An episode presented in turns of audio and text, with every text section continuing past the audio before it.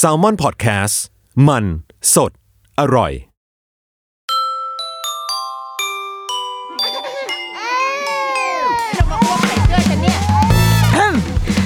ะรุกกี้มัมคุณแม่มือสมัครเลี้ยงกับนิดนกสวัสดีค่ะจิงเกิลเบลจิงเกิลเบลทำไมต้องเอาให้เข้าบรรยากาศใช่ไหมเพราะช่วงสิ้นปีเป็นช่วงเวลาที่เราจะได้เฉลิมฉลองปีใหม่อะไรเงี้ยก็เลยทำให้นึกถึงเรื่องนึงขึ้นมาบวกกับว่าเมื่อไม่นานวันนี้ค่ะก็มีเพื่อนเราเขาก็ฟังรายการนี้แหละแล้วเขาก็ส่งรูปมาให้ดูเว้ยว่าคุณปู่ของลูกเขาอะค่ะคุณพ่อของสามีก็ฟังรายการนี้เหมือนกันเว้ยสวัสดีค่ะคุณปู่มันเลยทำให้เราแบบเฮ้ยมันบียอนความคิดไปแล้วอะก่อนหน้านี้เราก็จะคิดแค่ว่าอ๋อมันก็คงเป็นคนในแวดวงพ่อแม่แล้วก็บวกกับใครก็ไม่รู้ที่ผ่านมาฟังหรือว่าบางคนอาจจะแบบฟังรายการพี่ทรายไปแล้วจบแล้วอันนี้มันขึ้นมาต่อโดยอัตโนมัติแล้วก็กูเผลอกดฟังไปอะไรอย่างเงี้ยก็อาจจะมีบ้างแต่เนี้ยมันเป็นแบบไปถึงรุ่นคุณปู่คุณย่ากันแล้วก็เลยดีใจมากแล้วก็สวัสดีด้วยนะคะเลยรู้สึกว่านี่แหละอยากจะคุยเรื่องคุณปู่คุณย่าคุณตาคุณยายละกันเพราะว่าในช่วงเวลาแห่งความอบอุ่นในครอบครัวแบบนี้เนาะช่วงสิ้นปีแต่ว่ามันอาจจะไม่ใช่อบอุ่นเสมอไปใช่ไหมพอพูดเรื่องปู่ย่าตายายปุ๊บเราว่าเราเชื่อว่าแม่หลายๆคนอ่ะจะมีความแบบคันมือคันเท้าคันปากอยากจะระบายอะไรบางอย่างเรื่องของเรื่องมันก็คือว่าในยุคสมัยเนี้ยค่ะจริงๆมันอาจจะเป็นมาตลอดหรือเปล่าก็ไม่แน่ใจเนาะแต่ว่าโอเคเรามีลูกอยู่ในยุคสมัยเนี้ยแล้วเราพบว่าเรามองไปรอบตัวที่เต็มไปด้วยคุณพ่อแม่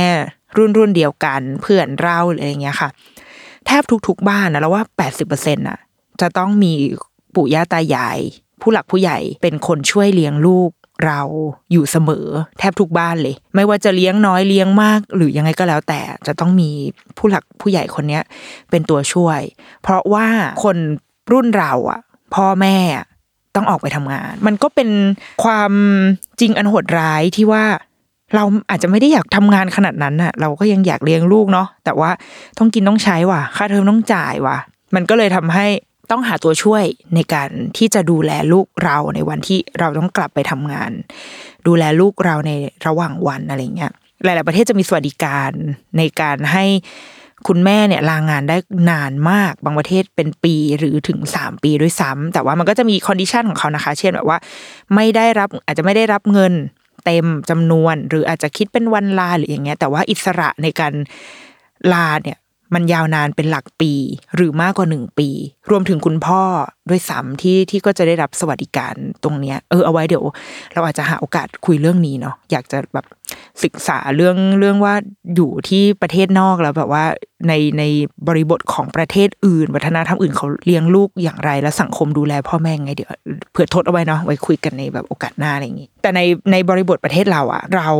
มีวันลาตามกฎหมายเนี่ยจริงๆแล้วมันแค่90วันด้วยซ้ำที่ได้เงินเต็มจำนวน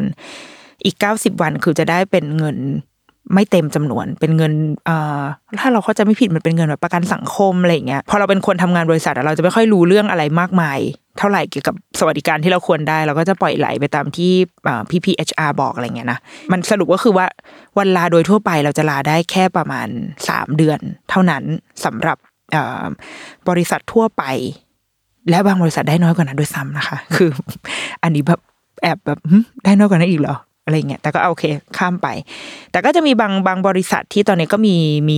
สวัสดิการเพิ่มเติมมาเช่นลาได้6เดือนได้เงินเดือนเต็มหรือ1ปีอะไรเงี้ยมีบ้างเหมือนกันเท่าที่เคยได้ยินนะคะดังนั้นถ้าบริษัทเหล่านั้นนะคะอยากจะให้รายการของเราช่วยพูดประเด็นนี้นะคะติดต่อเข้ามาสนับสนุนรายการเราได้เลยค่ะตัดภาพกลับมาก่อนคุณพ่อคุณแม่ก็จะมีเวลาในการอยู่กับลูกเลี้ยงลูกเนี่ยสมมุติโดยทั่วไป3เดือนเนี่ยเด็กบางคนยังคอไม่แข็งเลยนะเว้ยแล้วก็แบบยังแบบสะง้อสะแงะไม่รู้เรื่องอยู่เลยอะมีเวลาแค่3เดือนจริงๆอะน้อยมากหลังจากนั้นเราจะทำยังไงทางเลือกของชาว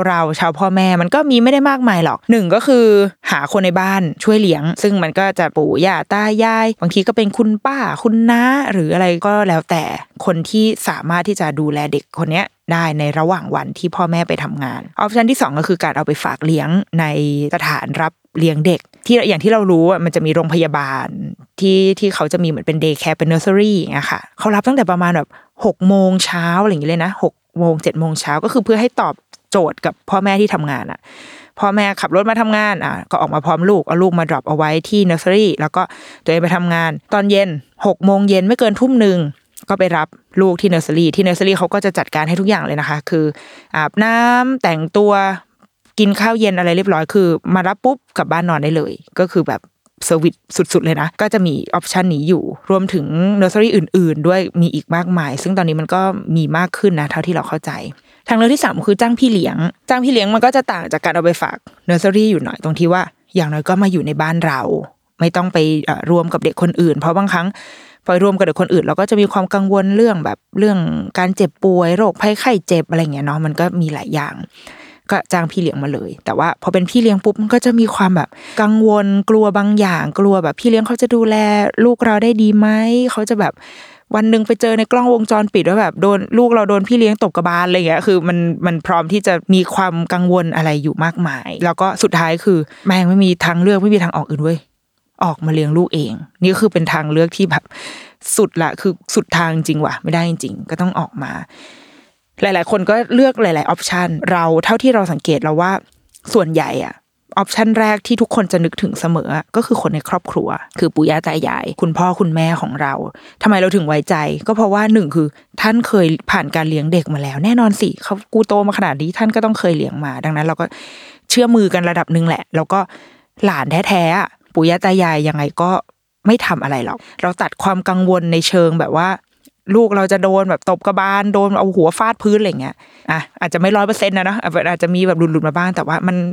90% ขึ้นน่ะว่าเราวางใจในเรื่องอะไรแบบนี้ได้ดังนั้นเราก็เลยจะฝากลูกเราเอาไว้กับปู่ย่าตายายแต่เรื่องมันก็ไม่ง่ายขนาดนั้นไงถ้าง่ายมันจะใช้ชีวิตเหรอวะชีวิตมันต้องยากใช่ป่ะเวลาเราไปแบบไปพวกงานคือเราจะเป็นคนชอบไปเข้าพวกแบบว่างานพูดคุยวงเสวนาเกี่ยวกับพ่อแม่อะไรอย่างเงี้ยค่ะค่อนข้างเยอะชอบไปฟังสนุกดีทุกวงที่ไปมามันจะต้องมีเรื่องเกี่ยวกับปู่ย่าตายายรวมถึงเวลาในเพจอย่างเพจ MOM เวลาที่เป็นคอนเทนต์ที่เป็นเรื่องเกี่ยวกับปู่ย่าตายายอ่ะมันจะมักจะได้รับแบบกระแสที่ดีมากเว้ยจะแบบคนซึ่งกระแสเราเนี่ยมันคือจะเป็นการแบบกดไลค์แล้วก็แท็กบางคนก็แท็กผัวบ้างวิธีการรับมือกับปู่ย่าตายายหรือว่าคอนเทนต์ที่ว่าความเชื่อที่คุณปู่ย่าตายายต้องอัปเดตได้แล้วนะอะไรอย่างเงี้ยก็จะมีเต็มไปด้วยการเข้ามาแท็กเข้ามาดูคุณแม่บางคนเลือกที่จะแท็กผัวเพราะว่าปู่ย่าตายายไม่มี Facebook ก็เลยแท็กผัวมาเพื่อให้ผัวเนี่ยช่วยไปพูดให้หรือว่าให้ผัวแคปหน้าจอส่งเข้ากลุ่ม LINE ครอบครัวหรืออะไรก็ไม่รู้บางคนที่ปู่ย่าตายายมี Facebook ก็จะเกิดการแท็กปู่ย่าตายายเกิดขึ้นบางคนแชร์ลอยแชร์ไปบอกว่า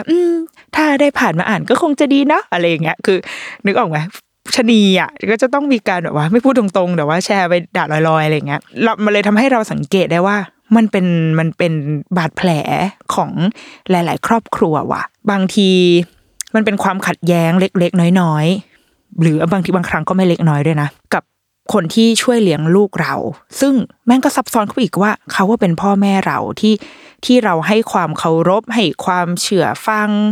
มาโดยตลอดแต่ในทุกวันนี้เราต้องการที่จะดื้อกับพ่อแม่เราเว้ยเราพยายามจะบอกว่าเฮ้ยสิ่งที่พ่อแม่ทำอ่ะช่วยทำอีกแบบนึงได้ไหมอะไรเงี้ยมันเลยยากที่เราจะจัดการกับปู่ย่าตายายตรงนี้ปัญหาเราว่าแบบว่าข้อหาใช้คำว่าข้อหาที่ปู่ย่าตายายมักจะโดนอยู่เสมออันแรกคือตามใจมากเกินไปตามใจหลานเพราะว่าแต่ก็เข้าใจว่ะปู่ย่าตายายจะมีความแบบคือไม่ใช่ลูกไงอันนี้ไม่ใช่ลูกละคือมันจะมีความแบบว่าชีวิตแกจะยังไงก็ไม่รู้แหละแต่ฉันอยากให้แกรักฉันดังนั้นการที่จะทำให้แกรักฉันก็คือต้องผ่านการแบบสปอยกันอย่างเต็มที่อยากได้อะไรมาเดี๋ยวคุณตาจัดให้เดี๋ยวคุณย่าจัดให้โอ้อยากได้อะไรซื้อให้ร้องไห้แล้วลูกมาหนีเดี๋ยวยายจัดการอะไรเงี้ยทุกอย่างเกิดขึ้นเพราะความรักหมดเลยเว้ยแล้วก็ปู่ย่าตายายให้หลานรักคือเขาไม่ต้องการด้านอื่นน่ะสมัยก่อนที่เขาเป็นพ่อแม่เราอ่ะเขาต้องการให้เราอ่ะเชื่อฟังให้เราเคารพเพื่อให้เราแบบว่าเป็นเด็กที่มีวินัยเป็นเด็กที่รู้จักกฎระเบียบรู้จักวิธีการดำเนินตัวเองในสังคมอะไรอย่างงี้ใช่ไหมแต่ว่า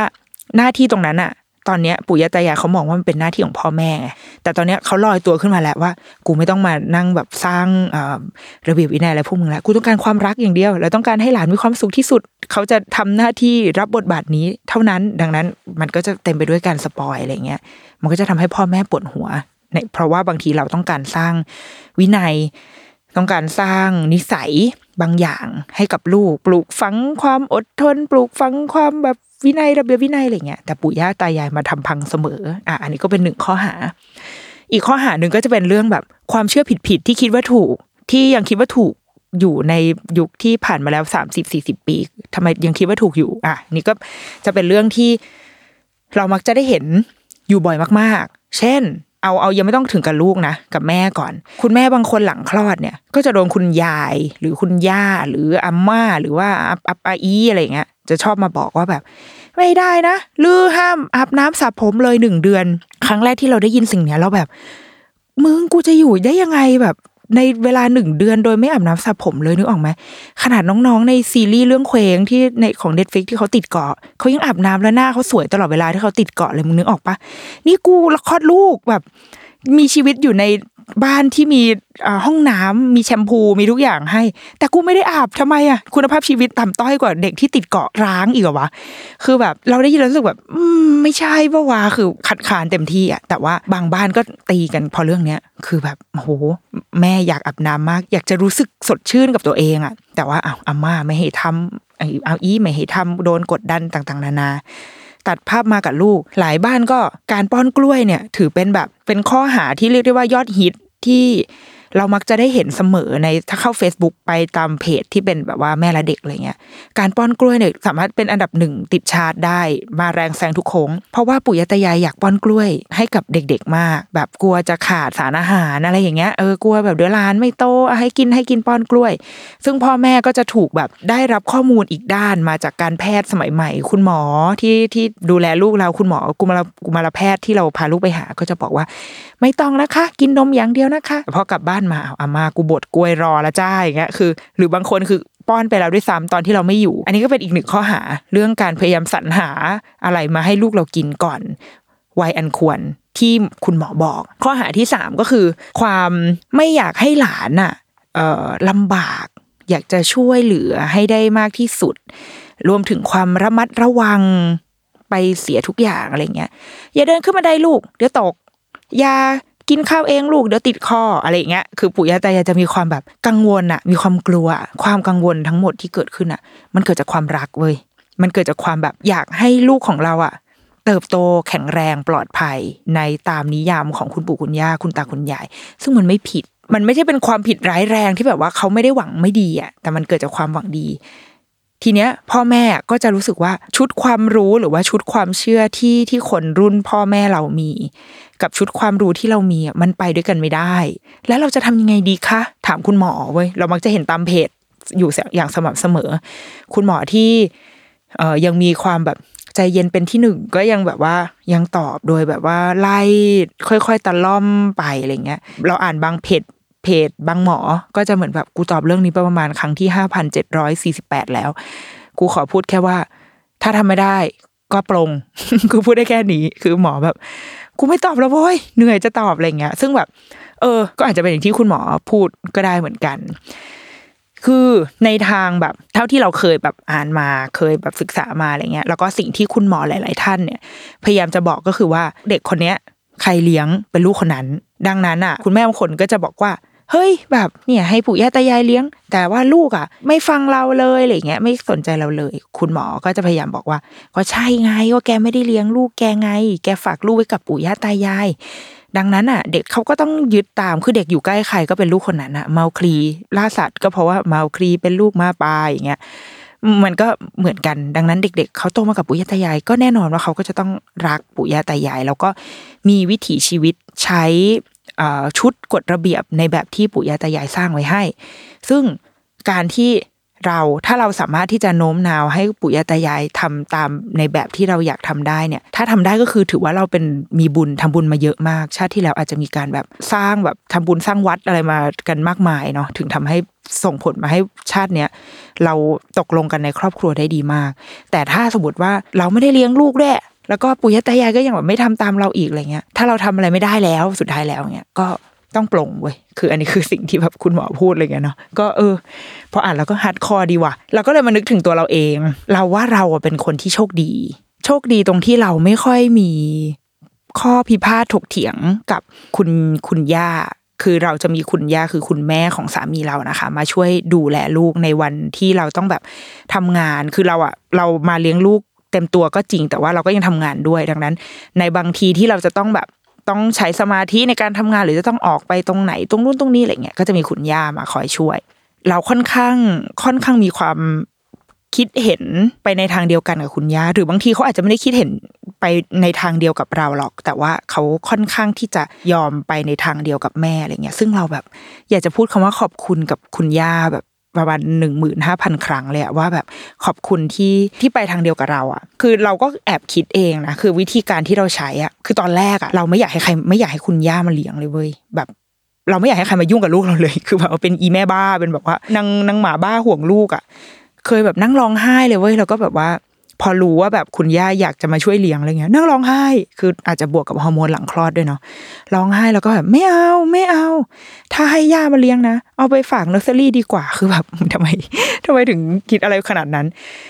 แต่ก็สุดท้ายอ่ะเขาเหมือนสามีเราก็เห็นว่าอีนี่เป็นหมาบ้าขนาดนี้งั้นกูไม่สนใจละก็ปล่อยให้เวลาเยียวยาตัวเราเองแล้วเราก็ค่อยๆดีขึ้นเนาะเราเลี้ยงลูกเองมาประมาณ6เดือนเลี้ยงเองคือหมายถึงแบบมีแค่เรากับลูกเลยนะคะแบบว่าดีกันอยู่2คนอยู่6เดือนก่อนที่คุณย่าจะเริ่มเข้ามาก็คือหลัง6เดือนนั้นที่เราเริ่มทำงานบ้างอะไรเงี้ยค่ะเราเลยคิดว่าเป็นเพราะเราเลี้ยงลูกเองมาก่อนคือมันเหมือนเรามีแบบ authority อ่ะเหมือนเรามีจะใช้คำว่าเจ้าเข้าเจ้าของมันก็ดูไม่ค่อยดีแต่เราไม่รู้ใช้คำว่าอะไรแต่เหมือนเรามี authority อ่ะเรามีบัตรใบผ่านอะไรบางอย่างที่บอกว่าเฮ้ยเนี่ยเราเลี้ยงลูกเรามา6เดือนเราเซตวิถีชีวิตเซตระบบอะไรของเขาเอาไว้เรามีความเข้าใจลูกเราวันแรกๆที่คุณย่ามาช่วยอย่างเงี้ยค่ะเราจะบอกเขาเป็นฉากๆเลยอะว่าลูกของเราจะเป็นอย่างนี้นะฉึกๆนะแม่ทำแบบนี้นะคะอะไรเงี้ยคือเราสามารถเหมือนสอนเขาได้มันเลยทำให้เราอยู่ในสถานะที่แบบจะใช้คำว่าเหนือกว่าก็ดูไม่ค่อยดีแต่ว่ามันเหมือนแบบอาบน้ำร้อนมาก่อนอะเราดีลกับเด็กคนนี้มาก่อนนะดังนั้นอะต้องเชื่อเรานะเพื่อที่งานข้างหน้าของคุณย่าจะได้ง่ายขึ้นถ้าไม่เชื่อเราอะมันก็จะยากนะเพราะเราพิสูจน์มาให้แล้วไง6เดือนอะเราทำมาให้แล้วอย่างเช่นเราว่ามีอันนึงที่เป็นความกังวลของเราแล้วเราก็ผ่านมันไปได้เว้ยก็คือเราฝึกให้ลูกเราอะกินข้าวแบบเบบี้เลดวินนิ่งคือการกินเองตั้งแต่มื้อแรกที่เด็กได้กินอาหารที่ไม่ใช่นมอันนี้มันเป็นวิธีการที่เริ่มเป็นที่นิยมขึ้นเรื่อยๆในประเทศเรานะคะคือมันได้รับการนิยมมาในประเทศอื่นแล้วตอนนี้ในประเทศไทยเราว่าค่อนข้างบูมประมาณ1เหมือนกันคนรู้จักและทำวิธีการนี้เยอะขึ้นก็คือจะไม่มีการป้อนเลยตั้งแต่มื้อแรกเมื่ออายุ6เดือนเด็กๆพอ6เดือนปุ๊บเราก็จะวางอาหารไว้ให้แล้วให้เขาจัดการกินเองซึ่งสิ่งที่น่ากลัวที่สุดในวันแรกๆของการกินมันคือเราจะกลัวเด็กอาหารติดคอเรากลัวว่าเขาจะแบบติดคอเพราะว่าไอสิ่งที่เราให้ลูกกินมันคืออาหารจริงๆเลยนะมันคือแบบแครอทหั่นเป็นแบบแท่งยาวๆเหมือนนิ้วมือคนอย่างเงี้ยวางไว้แล้วเขาก็จะหยิบขึ้นมากินซึ่งแน่นอนว่าแบบเด็กมันยังเคี้ยวไม่เป็นยังมันเหมือนเขายังกำลังทำความรู้จักกับสิ่งนี้อยู่โอกาสที่จะติดคอมันเกิดขึ้นสูงมากแล้วมันดันเกิดขึ้นในช่วงเวลาที่คุณย่าเนี่ยกำลังจะต้องเข้ามาช่วยเราดูแลลูกพอดีเป็นทัมมิ่งที่แบบซิงกันพอดีเลยอ่ะเราตอนแรกเราเครียดมากเลยว่าแบบคุณย่าจะไหวปะวะกับเวลาที่เขาจะต้องดีลกับลูกเราที่กินด้วยวิธีนี้เราคิดเยอะมากจนสุดท้ายเราใช้วิธีการว่าเราเริ่มก่อนเราทำเองก่อนเราใช้เวลาประมาณ1อาทิตย์ในการยังไม่ให้คุณย่ามาเราบอกว่าโอเคเราขอเวลา1อาทิตย์นะเดี๋ยวอาทิตย์หน้าคุณย่าค่อยมานะคะอะไรเงี้ยและอาทิตย์เนี้ยเราเริ่มกันให้ลูกกินด้วยbaby led weaning เนี่ยค่ะก่อนเลยอยู่กับเรา2คนเพราะเราก็ใหม่เว้ยเราก็ไม่มีความรู้แล้วก็ในตอนที่เราทำค่ะเมื่อ2ปีที่แล้วที่เราทำกับลูกคนที่ใช้วิธีนี้ในประเทศไทยก็มีไม่เยอะเว้ยคือมันยังเป็นสิ่งใหม่มากคือหนังสือเรื่อง Baby Led Weaning ก็เพิ่งออกมาเมื่อแบบน่าจะพร้อมๆกับตอนที่ลูกเราเกิดมันใหม่มันเป็นสิ่งค่อนข้างใหม่ดังนั้นเราหารุ่นพี่ได้น้อยมากหาคนที่จะปรึกษาได้น้อยมากเราต้องไปสิงอยู่ตามกลุ่ม Baby Led Weaning ที่เป็นภาษาอังกฤษไปอ่านว่าฝรั่งมันทำยังไงกันเลยเพราะว่ามองหาใครไม่เจอแล้วไม่รู้จะปรึกษาใครอะไรเงี้ยดังนั้นตัวเราก็ใหม่มากเราต้องเอาตัวเองให้มั่นคงให้ได้ก่อนก่อนที่เราจะไปบอกให้คนอื่นมามั่นคงกับลูกเราเราก็เลยโอเคดีลกับลูก ลูกเราก็มีการแบบว่าอาหารติดคออะไรกันไปเนาะตั้งแต่แบบวันแรกอะไรเงี้ยจนพอทำไปได้5วันเรารู้แล้วว่ามันไม่ได้น่ากลัวอย่างที่คิดเรารู้วิธีการจัดการแล้วลูกเราเองเขาก็รู้จักการกินข้าวแล้วเขารู้จักการกินแบบนี้แล้วดังนั้นเขาเริ่มเรียนปรับตัวที่จะไม่กินอย่างสว่าปามแล้วจนติดคอและอ้วกอะไรเงี้ยเขาก็เริ่มค่อยๆเรียนรู้ดังนั้นพออีกอาทิตย์หนึ่งที่คุณย่ามาถึงปุ๊บ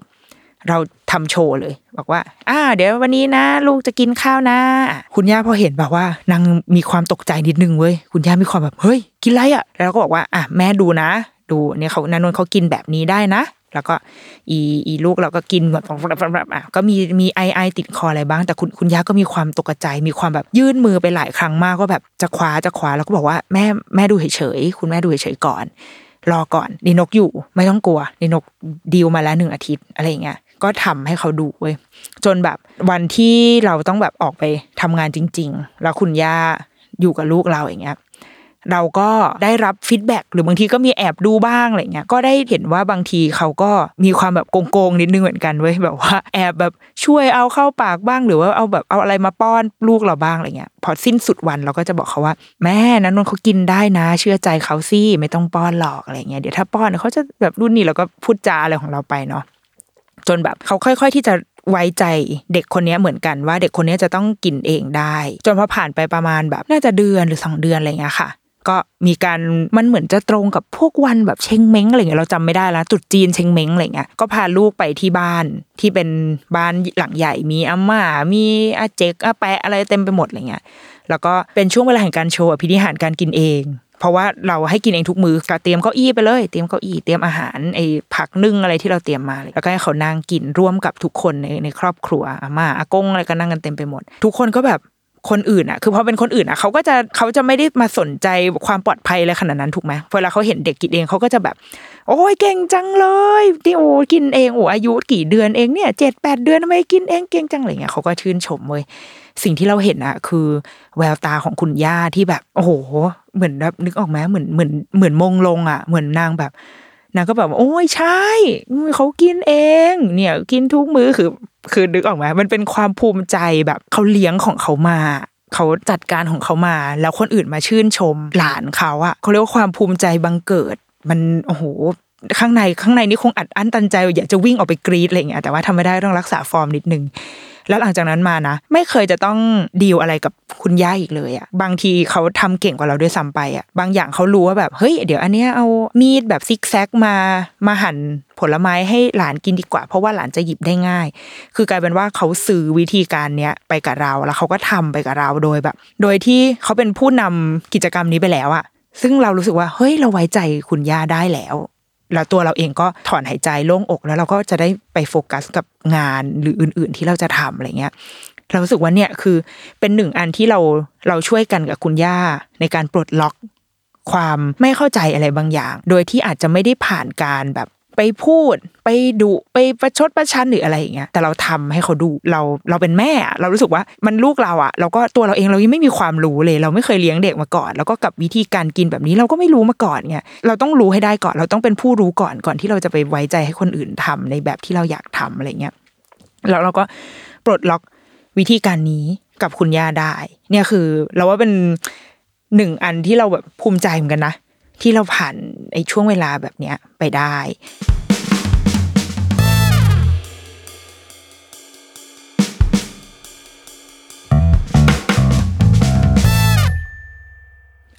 เนี้ยเราก็เข้าใจนะหลายๆบ้านที่แบบว่ามันพูดกันยากซึ่งเราเคยแบบเวลาเพื่อนเรามาเล่าให้ฟังอะไรเงี้ยแบบพอได้ยินเราก็แบบโอ้ฉันอยากช่วยแกนะแต่ฉันไม่รู้จะช่วยแกยังไงอะไรมันมีความดีลกันยากแบบประมาณนึงเหมือนกันอะบางทีปู่ย่าตายายก็จะแบบเทคคอนโทรลเลยเว้ยบอกว่ามาถ้าแกให้ฉันเลี้ยงแล้วว่าเด็กคนนี้ก็จะเป็นของฉันอย่างเงี้ยเป็นละครช่อง7ขึ้นมาเลยเว้ยคือนึกออกไหมเราเคยเป็นลูกเขามาก่อนหน้าเนี้ยหน้าที่ของเราอะคือเราเชื่อฟังแต่ว่าวันนึงอะเราจะต้องทำหน้าที่ไม่เชื่อฟังเขาแล้วอะคือนะมัน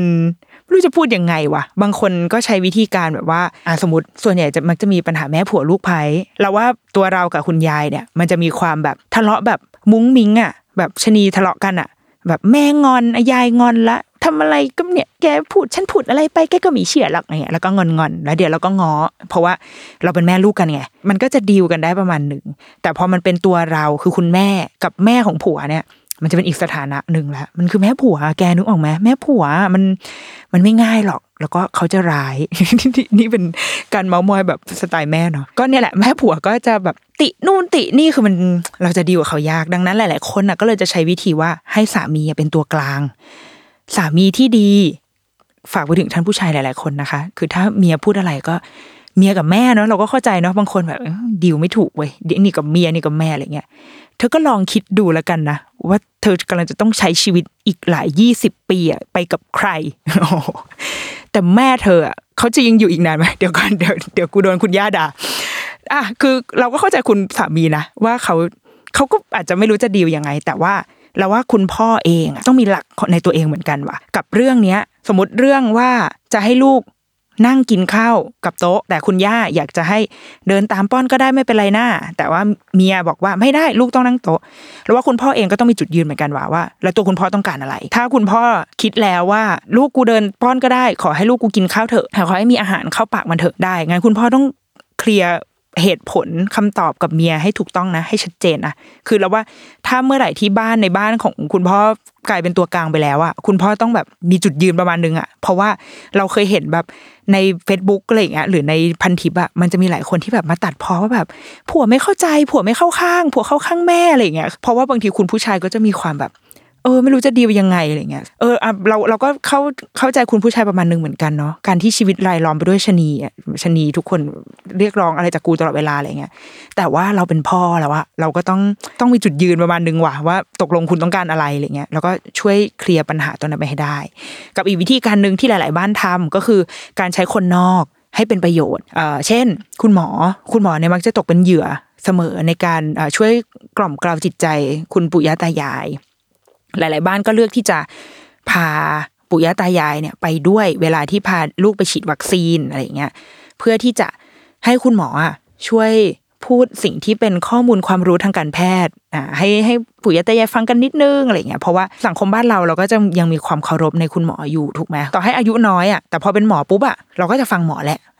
คือมันจะไม่มีกำแพงเรื่องวัยอะไรมาเกี่ยวข้องแล้วซึ่งมันก็จะได้ผลในหลายๆบ้านนะว่าแบบคุณหมอพูดคุณยายฟังแล้วเพราะเราก็เคยใช้เหมือนกันบางทีแบบคุณย่าไม่เข้าใจว่าทำไมต้องแปรงฟันอะไรอย่างเงี้ยก็พาไปหาหมอฟันเลยยาก็เก็ตละว่าอ๋อต้องทำนะหลานต้องเป็นแบบนี้นะแล้วก็คุณหมอส่วนใหญ่คุณหมอเด็กเขาจะมีจิตวิทยาที่ดีคุณหมอเวลาเจอเด็กเขาก็จะชมก่อนโอ้โหแข็งแรงจังเลยเนี่ยแสดงว่าคุณย่าเลี้ยงมาดีใช่ไหมคะอะไรเงี้ยคุณหมอพอคุณหมอเปิดมาแบบนี้ปุ๊บมาย่ามาละย่ามงลงละพูดอะไรมาย่ารับหมดดังนั้นเราว่าเราก็ฝากผีฝากไข้กับคุณหมอได้แหละก็เป็นอีกหนึ่งตัวช่วยที่จะช่วยทำให้คุณพ่อคุณแม่สามารถที่จะดีลกับปู่ย่าตายายได้กับอีกวิธีนึงก็คือไม่ต้องใช้ตัวช่วยอะไรเลยเว้ยใช้ตัวเราเองนี่แหละเราเคยจัดงานอันนึงแล้วเราก็เชิญคุณหมอมาพูดคุณหมอแพมทำเพจหมอแพมชวนอ่านสนุกนะคะลองไปอ่านกันได้แล้วก็คุณหมอแพมเป็นคนที่พูดสนุกด้วยคุณหมอแพมเคยพูดเอาไว้ว่าเฮ้ยจริงๆการที่เราจะดีลกับพ่อแม่การดีลกับปู่ย่าตายายถ้าเราไม่มองมันเป็นแง่ลบจนเกินไปนักมันเป็นบททดสอบของชีวิตเหมือนกันนะมันเป็นบททดสอบของการใช้ศิลปะในการดีลกับคนอื่นพวกเราชาวคอร์ปอเรทพ่อแม่ที่ทำงานบริษัทต้องเคยเรียนในพวกคอร์สอะไรแบบ negotiation skill interpersonal skill อะไรเงี้ยกันบ้างถูกไหมคือถ้าเราเป็นชาวทำงานออฟฟิศต้องเคยไปเทรนนิ่งอบรมอะไรเงี้ยนี่คือแบบบททดสอบในชีวิตจริงเลยเว้ยที่เราต้องรับมือต้องต่อรองต้องเจรจากับคนที่อาจจะมีสถานะที่อันตรายกว่าเจ้านายอีกด้วยซ้ำมั้งคือเพราะว่าเป็นทั้งคนที่เราเคารพรักให้เลี้ยงดูเรามาให้กำเนิดและตอนนี้เขากำลังเลี้ยงลูกเราอยู่อะไรเงี้ยมันซับซ้อนไปหมดมันเป็นช่วงเวลาที่พ่อแม่จะได้ฝึกสกิลเนี้ยว่าเราจะสามารถใช้วิธีการแบบไหนที่จะไปคุยกับปู่ย่าตายายฝึกตัวเองซึ่งเราก็ทำอยู่เหมือนกันเว้ย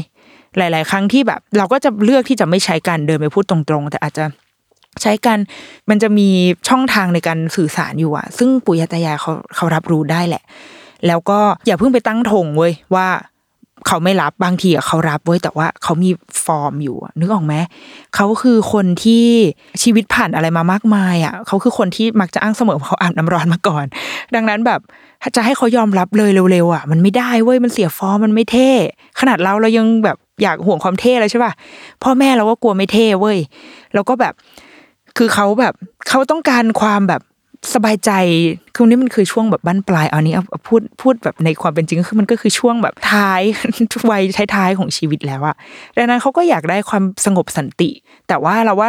ด้วยการพูดกันดีๆหรือว่าการแบบตะล่อมกล่อมเกลี้ยงกันดีๆอย่างเงี้ยแล้วว่าสุดท้ายมันเขารับฟังเว้ยถ้ามันได้ผลแล้วมันมีข้อพิสูจน์ว่ามันทำให้แบบหลานเขาได้ดีอะหลานเขาเติบโตอย่างดีแล้วว่ามันเหมือนตอนที่คุณย่านั่งอยู่ในวงกินข้าวแล้วทุกคนชมว่าลูกเรากินข้าวเองเก่งจังเลยอย่างเงี้ยเราว่านั่นแหละมันคือบทพิสูจน์ว่าถ้าเมื่อไหร่ก็ตามที่สิ่งที่เขาทำมาสิ่งที่เขาเลี้ยงหรือว่าถึงแม้มันจะขัดกับความเชื่อทำไมแกไม่ป้อนกล้วยล่ะทำไมไม่แกให้ลูกกินเองอะไรเงี้ยแต่พอมันมีบทพิสูจน์ว่านี่ไงทุกคนอ่ะเขาชื่นชมนะเขาชื่นชมในความพยายามของคุณย่ามากเลยนะที่แบบช่วยให้หลานกินเองได้อะไรเงี้ยเนี่ย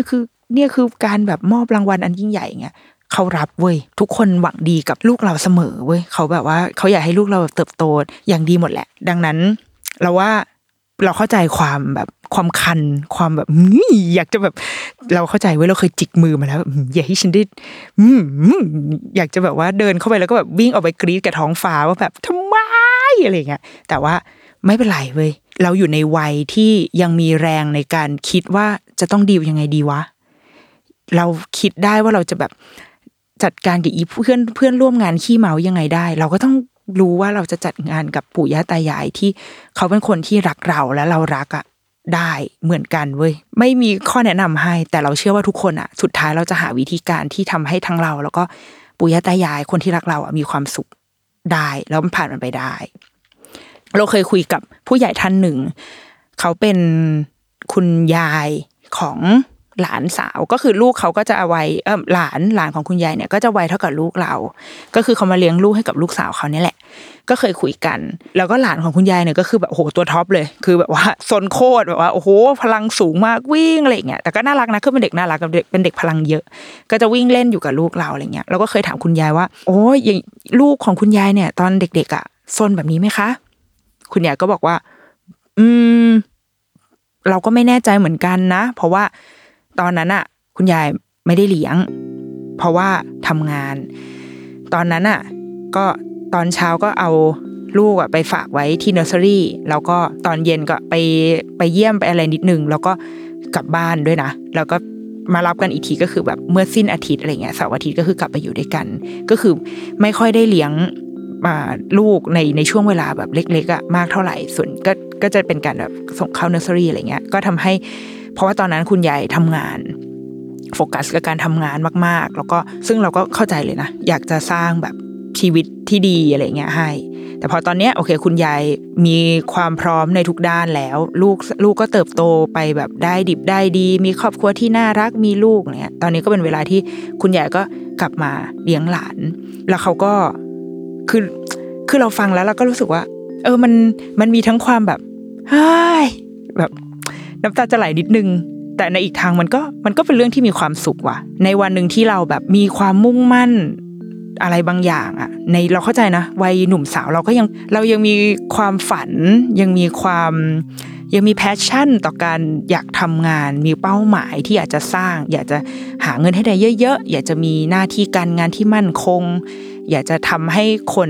ยิ่งพอเรารู้ว่าเรามีลูกเราก็ยิ่งอยากทำให้หน้าที่การงานให้เรามีเงินให้เรามีทุกอย่างพร้อมสำหรับลูกเราจะได้โตขึ้นมาแล้วสบายมันคือสิ่งที่พ่อแม่เราทุกคนพูดมาเสมอเลยเว้ยคนรุ่นเราอ่ะคนอายุแบบ20-30ขึ้นไปทุกคนแล้วว่าโตมากับความคิดของพ่อแม่แบบเนี้ยแทบเสมอแล้วเราขอบคุณทุกครั้งที่แบบได้ยินว่าพ่อแม่เขาอยากทำเพื่อเราจริงๆอะไรเงี้ยแต่ในอีกทางก็คือในขณะที่เขากำลังแบบต่อสู้เพื่อการสร้างความมั่นคงเพื่อการสร้างฐานะในชีวิตอยู่มันก็มีบางเขาก็ต้องเสียอะไรไปอ่ะราคาที่ต้องจ่ายก็คือลูกที่เราอาจจะไม่ได้ใกล้ชิดกันมากอาจจะไม่ได้คุยกันหรืออะไรอย่างเงี้ยมันก็คงเป็นบาดแผลแหละ เราไม่รู้เหมือนกันว่าคุณยายคิดยังไงเราไม่ได้ถามต่อไปได้ไปลึกขนาดนั้นแต่ว่าเรามาคิดว่าถ้าเป็นตัวเราเองมันก็คงเป็นบาดแผลในใจแหละว่าเราพลาดตรงนี้ไปเนาะที่ไม่ได้เห็นลูกเราเติบโตในวันที่เขาตัวเล็กๆอะไรเงี้ยไม่ได้มากอดมาหอมอะไรกันมากมายอะไรเงี้ยแต่ว่าสุดท้ายในตอนเนี้ยที่เขาอายุ30อ่ะเขาก็มีชีวิตที่ดีนี่นาเขาก็ประสบความสำเร็จเขาเรียนจบเขามีงานการทำที่ดีเขามีครอบครัวเขามีหลานที่น่ารักเกิดขึ้นแล้วว่าสำหรับคนคุณแม่คุณยายอ่ะมันคือความสุขของเขาแล้วอ่ะมันคือความแบบตายก็ได้ละเพราะว่าสิ่งที่เขายอมเสียสละไปในวันหนึ่งมันก็เห็นผลมาในวันนี้เหมือนกันตอนนี้เขาก็กำลังมาทำหน้าที่ในการเลี้ยงหลานก็เหมือนมาเริ่มกันใหม่อ่ะเหมือนกลายมาเป็นคุณแม่เมื่อตอนที่ตัวเองอาจจะอายุเยอะไปหน่อยอะไรเงี้ยแต่ว่าเราได้เห็นความแล้วเราอยู่ในสถานะที่เราเห็นผู้หลักผู้ใหญ่คืออย่างที่บ้านเราที่คอนโดเราเงี้ยค่ะมีเด็กๆเยอะมากเลยประมาณแบบว่าโอ้โหเป็นเราว่ามีเป็น10อะถ้าเจอกันอะไรเงี้ยนะเกือบจะร้อยทั้งร้อยอ่ะของเด็กๆทุกคนที่บ้านเราอ่ะก็คือโตมากับปู่ย่าตายายทางนั้นเลยเว้ยทุกๆเย็นเราก็จะเจออาม่าเข็นรถเข็นมาอาม่าคุณย่าอีกคนนึงอุ้มเด็กมาอะไรอย่างเงี้ยมันคือแบบผู้หลักผู้ใหญ่พวกเนี้ยเก่งว่ะที่ยังมาเลี้ยงเด็กคือการเลี้ยงเด็กมันไม่ใช่เรื่องสนุกขนาดนั้นนะมันเหนื่อยนะแต่ว่าเขาเก่งว่ะอย่างคุณย่าของลูกเราอย่างเงี้ยเขาก็ไม่ได้อยู่กับเราเขาต้องแบบขึ้นรถไฟฟ้าเขาหัดขึ้นรถไฟฟ้าครั้งแรกก็คือเพื่อที่จะนั่งรถไฟฟ้ามาที่บ้านเราเพื่อมาเลี้ยงหลานแล้วทุกเย็นเขาก็จะนั่งรถไฟฟ้ากลับเพื่อกลับบ้านไปนอนแล้วก็เขาทำอย่างเงี้ยทุกวันมาเป็นเวลาแบบเกือบ2ปีแล้วเขาคือคนอายุแบบ60กว่าใกล้จะ70แต่เขามีชีวิตแบบเนี้ยที่มันไม่ได้ง่ายนะเว้ยมันไม่ได้สบายอ่ะแต่เขาทำเพราะว่าเขามีความรักเขามีความหวังดีให้กับหลานแล้วก็เขารักลูกของเขาเขาอาจจะไม่รักฉันก็ได้นะเพราะฉันเป็นนางเมียแต่ว่าเขารักลูกเขารักหลานของเขามันเป็นการเติมพลังชีวิตให้กับคนที่อยู่ในวัยที่กูไม่ต้องมีพลังชีวิตแล้วก็ได้อะคือกูสามารถแบบเทบายลาก่อนชีวิตอย่างเงี้ยใช้ชีวิตไปเรื่อยๆก็ได้แต่ว่าการที่มันในบ้านมันมีเด็ก1คนเกิดขึ้นมาแล้วว่ามันคือแบบมันมีพลังอะไรบางอย่างการได้เห็นชีวิตนึงเติบโตมันสร้างพลังให้กับคนที่อยู่รอบข้างได้เยอะมากเราเห็นปู่ย่าตายายหลายคนที่แบบกลับมาดูแลตัวเองกลับมาออกกำลังกายหลายๆคนอย่างคุณยายที่เรารู้จักเนี้ยก็คือเลิกกินแบบกาแฟนมอ่ะเลิกกินอะไรที่มันแบบครีมอะไรเงี้ยกลับมารักษาสุขภาพตาบางคนแบบว่ายน้ำทุกวันเพื่อที่จะได้เล่นกับหลานแล้วก็เอาหลานไปว่ายน้ำด้วยกันอะไรเงี้ยแล้วว่ามันเป็นภาพที่น่ารักมากแล้วก็มีอีกหลายครั้งเว้ยมีครั้งหนึ่งเราเคยจัดงานของ MOM เนี่ยค่ะเราเคยจัดงานชื่อว่า3 เจนเล่นด้วยกันคือเป็นงานที่เราอ่ะอยากจะเชิญครอบครัวคือมีทั้งพ่อแม่แล้วก็ปู่ย่าตายายมาเลยที่เคยทะเลาะอะไรเรื่องอะไรกันมาเราเชิญคุณหมอมาแล้วให้หมอมาเคลียร์ให้พวกคำถามทั้งหลายแหล่อะไรเงี้ยเราจะไม่ลงดีเทลว่าในงานเราพูดอะไรกันบ้างแต่สิ่งที่เราเห็นวันนั้นคือปู่ย่าตายายอ่ะเขารับฟังนะเว้ยเขาพร้อมที่จะฟังคุณหมอพูดหลายๆอย่างที่เราเดาว่ามันโอ้ยแทงใจดำของปู่ย่าตายายเหลือเกินเช่นคุณหมอบอกว่าอย่าให้เด็กๆดูหน้าจอเลย iPadมือถืออะไรอย่างเงี้ยบางทีปู่ย่าตายายชอบตีความว่าหลานน่ะดู iPad ได้นานๆแสดงว่าเป็นเด็กมีสมาธิแต่จริงๆอ่ะมันไม่ใช่นะการมีสมาธิมันไม่ใช่แบบนี้ดังนั้นอย่าให้เด็กดูหน้าจอเยอะอะไรเงี้ยปู่ย่าตายายเค้าฟังอ่ะเค้าดูกระตือรือร้นที่จะแบบฟังความรู้อะไรที่มันอาจจะขัดกับความเชื่อลึกๆหรือว่าขัดกับสิ่งที่เค้ายึดถือมาอะไรอย่างเงี้ยแล้วเรารู้สึกว่าทั้งหมดทั้งมวลในภาพที่เราเห็นวันนั้นอ่ะมันเต็มไปด้วยความรักเว้ยมันทุกคนรักอีเด็กตัวกระเปียกเนี่ยที่แม่งทั้งดื้อทั้งซนเนี่ยเขาเป็นศูนย์กลางของความรักของคนทั้งครอบครัวดังนั้นเราเลยรู้สึกว่าต่อให้มันจะมีปัญหาอะไรกันมากมายแค่ไหนนะมันจะผ่านไปได้เพราะว่าทุกคนอ่ะมีจุดมุ่งหมายเดียวกันมีจุดร่วมเดียวกันก็คือความรักต่อเด็กคนเนี้ยแล้วเราว่าเด็กคนเนี้ยโชคดีมากที่ได้เติบโตมาในที่ที่เขาเต็มไปด้วยคนรักมากมายโอเคก็เป็นสิ้นปีแล้วเนาะเป็นเทปสุดท้ายก่อนจะ จบปีใหม่ก็นี่แหละอยากให้มันเป็นแบบว่าบรรยากาศในครอบครัวที่อบอุ่นเนาะอยากให้ทุกคนถ้าแบบทะเลาะกันอยู่เราเอาลูกี้มัมอันนี้ไปเปิดฟังกันในช่วงวันหยุดปีใหม่นะคะตื่นขึ้นมาคือคนที่โดนด่าคือใครกูนะคะให้ปู่ย่าตายายมาด่าดิฉันแทนก็ได้นะคะแต่อย่าไปทะเลาะกันเองในครอบครัวก็อยากให้ทุกบ้านแบบว่าผ่านปีใหม่ไปอย่างมีความสุขเนาะแล้วก็ปีหน้าก็หวังว่ามันจะเป็นปีที่ดีของทุกคนนะคะของเราด้วยของใครๆทุกคนก็แล้วแต่นะคะแล้วก็มีพลังกายพลังใจในการเลี้ยงเด็กกันต่อไปเนาะการเลี้ยงเด็กในทุกวันนี้มันยากมันก็จะยากขึ้นเรื่อยๆแล้วก็เราก็จะต้องแข็งแกร่งขึ้นเรื่อยๆนะคะเป็นกำลังใจให้ทั้งคุณพ่อคุณแม่ปู่ย่าตายายอากงอาม่าอาอีอาอึ้มทั้งหลายแหล่ที่ทุกวันนี้ปวดหัวกับการเลี้ยงเด็กคนนี้อยู่แล้วก็เด็กๆพวกแกเชื่อฟังพ่อแม่กันบ้างนะโว้ยแล้วก็อย่าขี้ไม่เป็นที่เป็นทางด้วยนะคะช่วยในแพมเพิร์สอย่าปริ้นออกมาให้มันมากนักนะลูกนะอันนี้คือคำขวัญวันเด็กที่เราจะทิ้งเอาไว้ให้กับเด็กๆในปีหน้านะคะอะไรของกูเนี่ยโอเคก็แฮปปี้นิวเยียร์นะคะขอให้ทุกคนมีปีที่ดีปีหน้าคือปีอะไรวะปีหน้าปีหนูก็ไม่มีก็ไม่ได้มีความหมายอะไรก็เป็นปีหนูก็ขอให้มันเป็นปีหนูทองอย่างเงี้ยหรอปีหนูทองเป็นปีหนูที่ดีเป็นเจ้าหนูที่น่ารักมุ้งมิ้งนะคะแล้วก็ไม่ใจร้ายกับใครสักคนส่วนใครที่จะคลอดลูกช่วงปีใหม่ก็ขอให้อย่าเพิ่งคลอด ขอให้ไปคลอดแบบว่าให้แบบบุคลากรทางการแพทย์กลับมาจากการไปเที่ยวแล้วนะคะจะได้คลอดกันอย่างไม่ต้องมาลุ้นอะไรกันมากเนาะโอเคก็มีความสุขกันทุกคนนะคะทุกบ้านแล้วก็ฝากความสุขไปถึงปู่ย่าตายายด้วยนะคะขอให้สุขภาพแข็งแรงแล้วก็มีแรงกำลังมาเลี้ยงหลานกันต่อไปเนาะสู้ๆนะคะทุกคนสวัสดีค่ะ